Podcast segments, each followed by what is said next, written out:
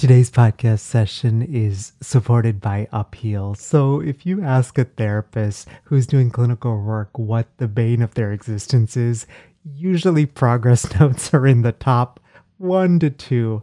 I'm not naming any names, but when I was doing clinical work, I remember I had several colleagues who would get so backed up on clinical notes. So they would end up spending their nights and weekends trying just to catch up honestly, who wants to do that? And this is where Upheal comes in. Upheal is AI powered case notes. Now, I know for many of us, when we hear the word AI, there's like a natural skepticism.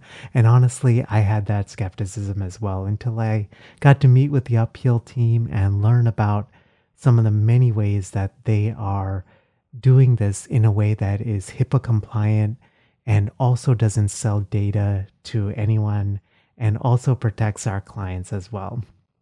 You can learn more about Upheal and the awesome work that they're doing in the world uh, by going to sellingthecouch.com forward slash upheal. And upheal is, is spelled U P and then H E A L, all one word. And at checkout, be sure to enter the promo code COUCH25, C O U C H and the number 25 to get 25% off your Upheal plan for the first two months.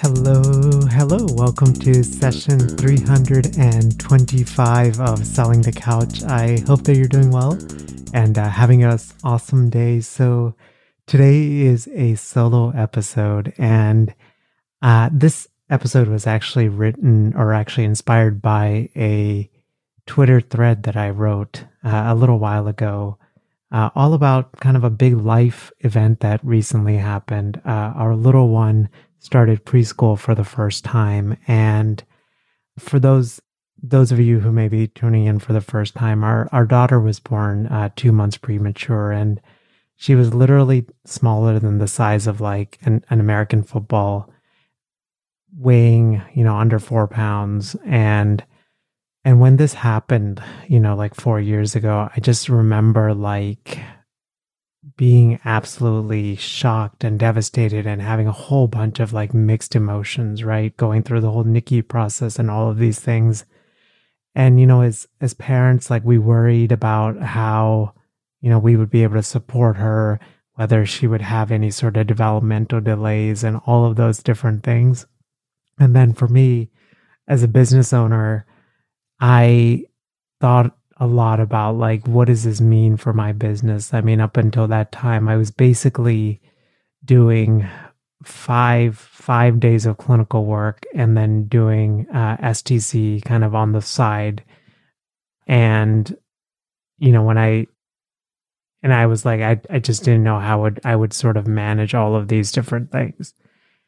And I wanted to actually just create this episode just to share like seven reasons why uh, our daughter being born early has made me a better entrepreneur. And, and, in fact, I would argue it was like one of the best things that's happened to me uh, as a small business owner.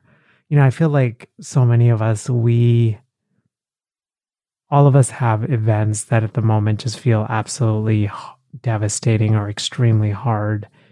And when we're able to kind of look look back on it, we're like, wow, you know, that was a really hard season of life. And it taught me a lot about myself and about how what's important to me and how I sort of want to align my life. So the the first thing for me was um, I had this realization that business gets more complicated with more time. So as I shared, you know, I was working like the equivalent of five clinical days. And so when you throw in STC, uh, I would say it was probably another six to six and a half days uh, where I was working, right? And I remember like telling myself it was necessary. You know, I, like many of us, I didn't take like a business or marketing class. And so my whole like foray into entrepreneurship was, you know, with, with STC. And I just said, you know, this is just part of the grind. You need to suffer in order to succeed. And that's sort of the mindset that I had. And especially for me, like, uh, you know, I'm, I'm the child of immigrants. I was born in India and then we came to the US at such an early age. And just after I had finished first grade. So I had started second grade here. And I remember just having to like really work so much hard, like really hard to learn a new language, uh, to pick up like social cues. And then they were just, you know, like, and then just feeling a lot of pressure, right? So I just felt like I had to always like kind of keep my head down and just work, work, work. But the thing about always keeping your head down and working, working, working is that you fall victims victim to Parkinson's law. So you might be like, Mel, what in the world? so Parkinson's law is basically says that the work that we do expands to fill the time that we allocate to it, um, or any sort of task that we do expands to fill the time that we allocate to it. So what I realized is I didn't need to work 50 hours in order to make an impact. I, in fact, I could work smart, but not hard, right? And I needed to look for the 20% of the effort that I was doing in order to generate 80% of the results. And one of the things that I started doing, and I actually do this about every quarter because I feel like my natural tendency will always be to try to just work and try to, you know, almost like, I don't know, there's like this unhealthy struggle, I think, or this pride that I have in just always having to struggle so much anytime I create something. And I always have to like check myself. So what I did was I performed a time audit. So any repetitive tasks look to automate, delegate, eliminate, or systematize. And so I wouldn't even say like repetitive tasks, but like any task that you do in your business, the first thing I always recommend is write down literally down to every like it just it can be quick bullet points, but make sure it's every task, like even if it's minute. So for example, spending time writing case notes, right? And that might be one task, right? And what you want to do, and then you also want to obviously write down like more administrative or business related tasks. You know, I post on whatever social media platform three times a week, right? And what then you want to do is you want to take a second sheet of paper out and you want to categorize each of those tasks into either automate. So, automate basically means uh, using software uh, in order to make to no longer have like a person do that. So you have to set it up on the front end, but it kind of takes care of it itself in the in the back end. So an example might be, you know, like in the selling the couch Facebook Facebook group, we have a free promo Friday and a social share Saturday. And there's like a little graphic that we have. And initially I was like, oh, I gotta make sure I'm there in front of my computer every Friday at 10:45 a.m. or every Saturday at like 9:30 a.m., right? But that was like eating into my own schedule and, you know, disrupting with work and all of those stuff. And so one of the things that I did was I just purchased some social media scheduling software. Uh, we use SmarterQueue if you're um, curious about it, but uh, and we basically now automate that. So I basically have created one post and it just recycles that post every week. So now I no longer have to worry about it. Delegate is obviously like bringing on somebody to help you. So, you know, I have a virtual assistant slash head of operations who handles a lot of sort of the the administrative tasks, the stuff that I feel like, yeah, I can do it but there's probably somebody that can do it as good or at least 80% of the quality of me. And it's probably just better to delegate that so that I can free up my time and my mind to focus on sort of what I call like high leverage tasks, the stuff that I can make the most impact with. So, for example, like recording these podcast episodes, but the editing of the podcast, I have somebody else that I have a podcast editor that helps me with that because me spending a couple hours editing a podcast is probably not going to be that great sounding uh, if you want an example of that, check out the first 13 episodes of the podcast where the editing was done by yours truly and it was not very good.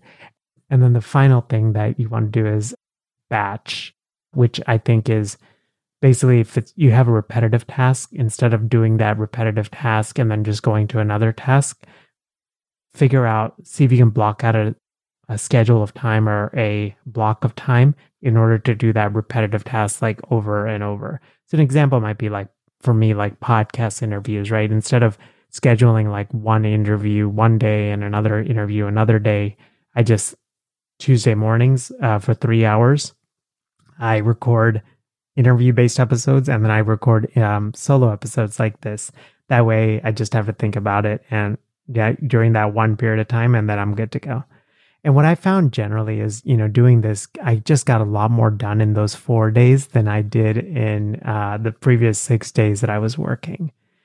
The second sort of thing that I learned is there's more metrics than money. Uh, so for every Friday for the past four years, uh, I've done Daddy Daughter Day, and with our daughter being born, and she ended up having some developmental delays, like she had like low muscle tone, and so she was basically not sitting up uh, at this, you know, at the appropriate time. And so we were on it. And fortunately, we had some great like healthcare providers like supporting us. And uh, she ended up doing PT for about a year and a half just to like develop those muscles, even learn how to walk, even learn how to like balance because she just wasn't able to because of the low muscle tone. And I remember like we would do early days of daddy daughter days would be me just doing like repetitive exercises, right? Like propping up against a wall and literally being like, you know, a foot away and, you know, just say like, come to dada, come to dada. And then she would walk. Sorry. Uh, I was like thinking about some of that and what we've gone through and, and, you know, eventually she picked it up. Right. And I realized like, one, what a like, I feel so privileged because, you know, my partner, like, fortunately has a full time job that allowed me to do this and insurance and all of those things. I recognize it. I'm just so humbled by my privilege. And I realized, like, yeah, we could have paid for daycare, but, you know, the memories that, that I've been able to create these past four years are priceless. Uh, we moved beyond PT, you know, and we've done all sorts of different things, everything from, she's actually pretty versed in my podcasting equipment now. So I taught her to how to use my Rodecaster Pro in order to like get really good mic sound. Yes, but total nerd one probably when it comes so judgment free zone. But you know, she you know she knows how to like you know adjust the mics now and all of these different things. And then we did a bunch of other stuff like gardening and going to arboretums and museums and just you know my whole goal was just to like bring joy, you know, and and let her just let her just enjoy these moments and create a ton of really good memories, right? And what I realize is not everything that counts can be counted. Uh, you build a business, you know, all of us either build a business for ourselves, our families, our health. So why sacrifice the time? You know, usually we build it for relationships, right? So why sacrifice your time with them as we're sort of building it uh, versus trying to figure out how do I optimize my time now so that I can figure out and spend time with my loved ones. Uh, the next sort of point, uh, the third one is creative or creativity time is essential. So it's super easy to work hard on the business and have no time to like explore and just be curious. Uh, this is actually something that I've practically done now every like afternoon for two hours, I just have learning time and creativity time where I'm just like working on different, like learning different things and thinking about how I can employ it. I also have a separate like 30 minute slot once a week. I actually want to expand this where I just do like creativity exercises just to like to continue to like build those muscles. But you know, after you play in terms of that creativity, right? Like after you eh, are playing with a toddler every week, your business decisions, what I notice is that my business decisions improve drastically. As an entrepreneur, I think it's really important to give your mind the opportunity for creative play. The fourth point is business doesn't have all the answers. It's easy to expect work to fulfill you in every aspect. I was a little naive and I thought that same thing. Like if I hit some sort of financial goal or download numbers of the podcast or X number of folks on the STC newsletter.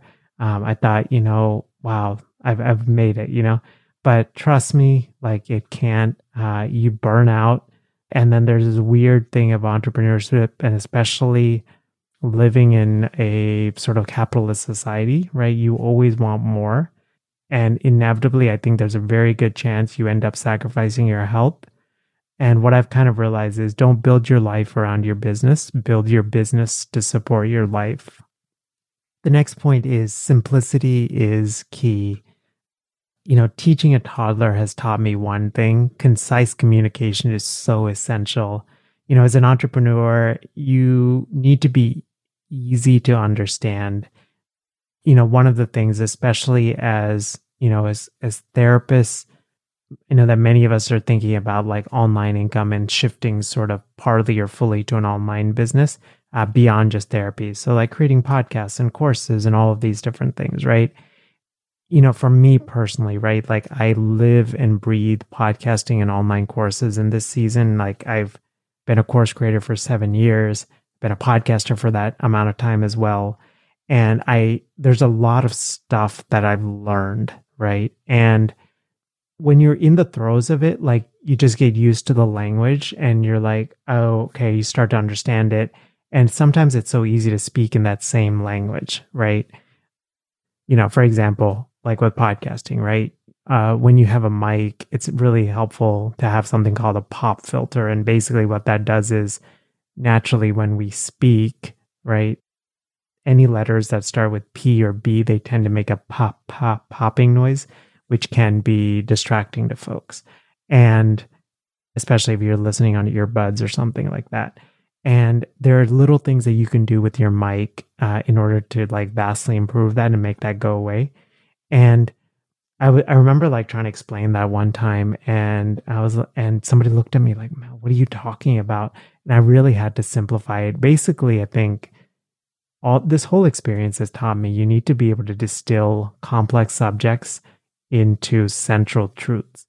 Be clear, not clever the next sort of point is seasons don't last. You know, business and entrepreneurship is a roller coaster, and often the struggle feels endless. But time truly does f- pass fast. I mean, I was thinking about this the other day. Like, I don't even know. I mean, I know where that time of four years went. Yet at the same time, I have no idea where those four years went. I mean, it just seems like it, it just flew, you know? And one of the things that I've learned through this whole experience, uh, I wouldn't say I'm like great at it, but I think there is like a lot of, I'm getting better. But basically, don't get too high with the highs and don't get too low with the lows. You know, focus on the present. You'll appreciate the journey in retrospect. Be grateful and appreciate it now. And I think coming from this position of gratitude, this is like one of the biggest keys that I've realized with all of these podcast interviews as well some of the most successful therapists and the ones that are like financially like doing really well and entrepreneurs that I have on this, right? They're like the most like low key people. Uh, and more than that, they're very grateful for what they have, right? And it's something that I want to continue to get better at, even if, you know, like STC is, you know, not quite at the sort of financial or reach goal that I would love for it to be at. But I don't want it to be just like that's the ultimate goal. And if I don't reach that a certain year, like, oh, I'm miserable, right? I think what's better is to say, like, hey, I am so grateful I get another year of this, like celebrating these small wins, being grateful to be able to do this thing, uh, run a small business as, as creators and as entrepreneurs. I think there's so many things I think we can also, we can be so appreciative of. Sort of the the uh, final the seventh point is the courage of a child is inspiring you know because my baby was uh, premature. She had uh, as i shared she had low muscle tone and she needed 18 months of physical therapy. I saw her fall more times than i could count. Uh, she always got back up and that got me thinking no lesson is more important in entrepreneurship. Grit is what truly gets results and kids don't have a fear of failure because they're not wrapped up in what people think so if you're building a business, remember the only way to fail is if you refuse to get back up. Uh, and I'm a big believer in this idea of like failing forward, that there is no such thing as failure. There are only things, such thing as lessons. And even if, you know, I've had so many fails, like, you know, a couple of years ago, I'll give you just a, a you know, just a human example of this uh, a couple of years ago, I launched the STC directory thinking like it would be awesome to create a directory that allowed therapists to connect to one another in order to expand our referral network, uh, just a network, all of those things. it's a great idea. And I, it's funny, like I see now, like there are, are folks that are creating things like that. Uh, what I didn't anticipate is the amount of energy and financial resources it takes to build and maintain an online directory. And uh, about a year ago, we decided to make a really tough decision to shut that directory down. And I'm so grateful I had the courage to build it. And it did. Like financially, it actually did pretty well. Like trying to just be more transparent with financial numbers, just so that, you know, we can talk about money. But, you know, I basically went from like zero to like 4,000 in monthly recurring revenues. So about 48,000 a year just from that online directory. And I remember thinking like, whoa, that was like, I mean, that was the first time I'd ever had something that scaled to that level and, uh, like that quickly. And, but, you know, then there was some really tough stuff with it, right? Like, you know, cancellations and there was just a lot. We were, you know, kind of combining different things together. And it just, uh, in terms of software, and it just like things kept breaking, and there was just a lot of hard lessons. And, uh, but I'm so, I felt like so much embarrassment about shutting that directory down about a year ago. But now I look back and I'm like, you know what? Yeah, it didn't work out the way I envisioned, but I needed to do that because one, it allowed me to create sort of, you know, what I think is like now our flagship product for STC, which is our online course mastermind for therapists. And by the way, you can learn more about that at sellingthecouch.com forward slash mastermind if you are um, interested or thinking about creating an online course. But I needed to do that. I needed to fail with that directory in order to realize, like, hey, a directory and building a directory out is not something I want to do, but like a mastermind is something that I love. Like, I love teaching and I love mentoring and I love just bringing together like innovative people and uh, just creating that atmosphere. So, the summary of this is again the seven lessons schedule creative play. Second, value time with your family. Third, be as fearless as a child. Fourth, be smart with your effort. Fifth, keep communication simple. Sixth, build your business around your life. And seven, don't measure success with money only.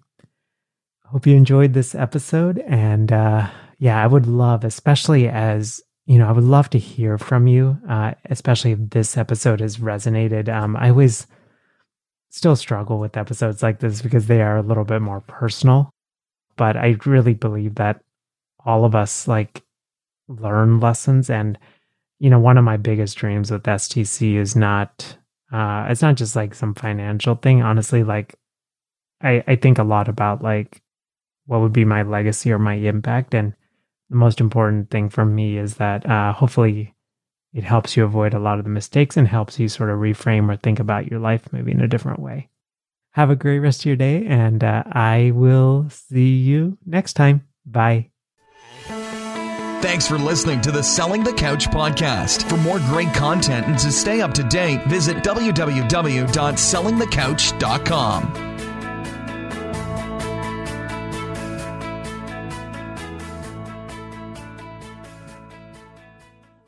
So, if you've been listening to the STC podcast for a while, or you've been listening to podcasts and you've had this thought of, Mel, I would love to launch my own podcast in order to grow my business, just wanted to encourage you to check out our free podcasting workshop, which is over at sellingthecouch.com forward slash podcasting workshop. You can basically sign up at a day and a time that works for you. It's 90 minutes. And when I do these workshops or when I record them, I truly believe in quality teaching, so it's going to be well worth your time. We're going to go through gear recommendations and how to launch strategically and how to think about monetizing your podcast and how to line up your podcast with your existing offers and how to do it strategically and authentically uh, and not salesy and slimy. Um, and all of those things. So again, the link is over at sellingthecouch.com forward slash podcasting workshop.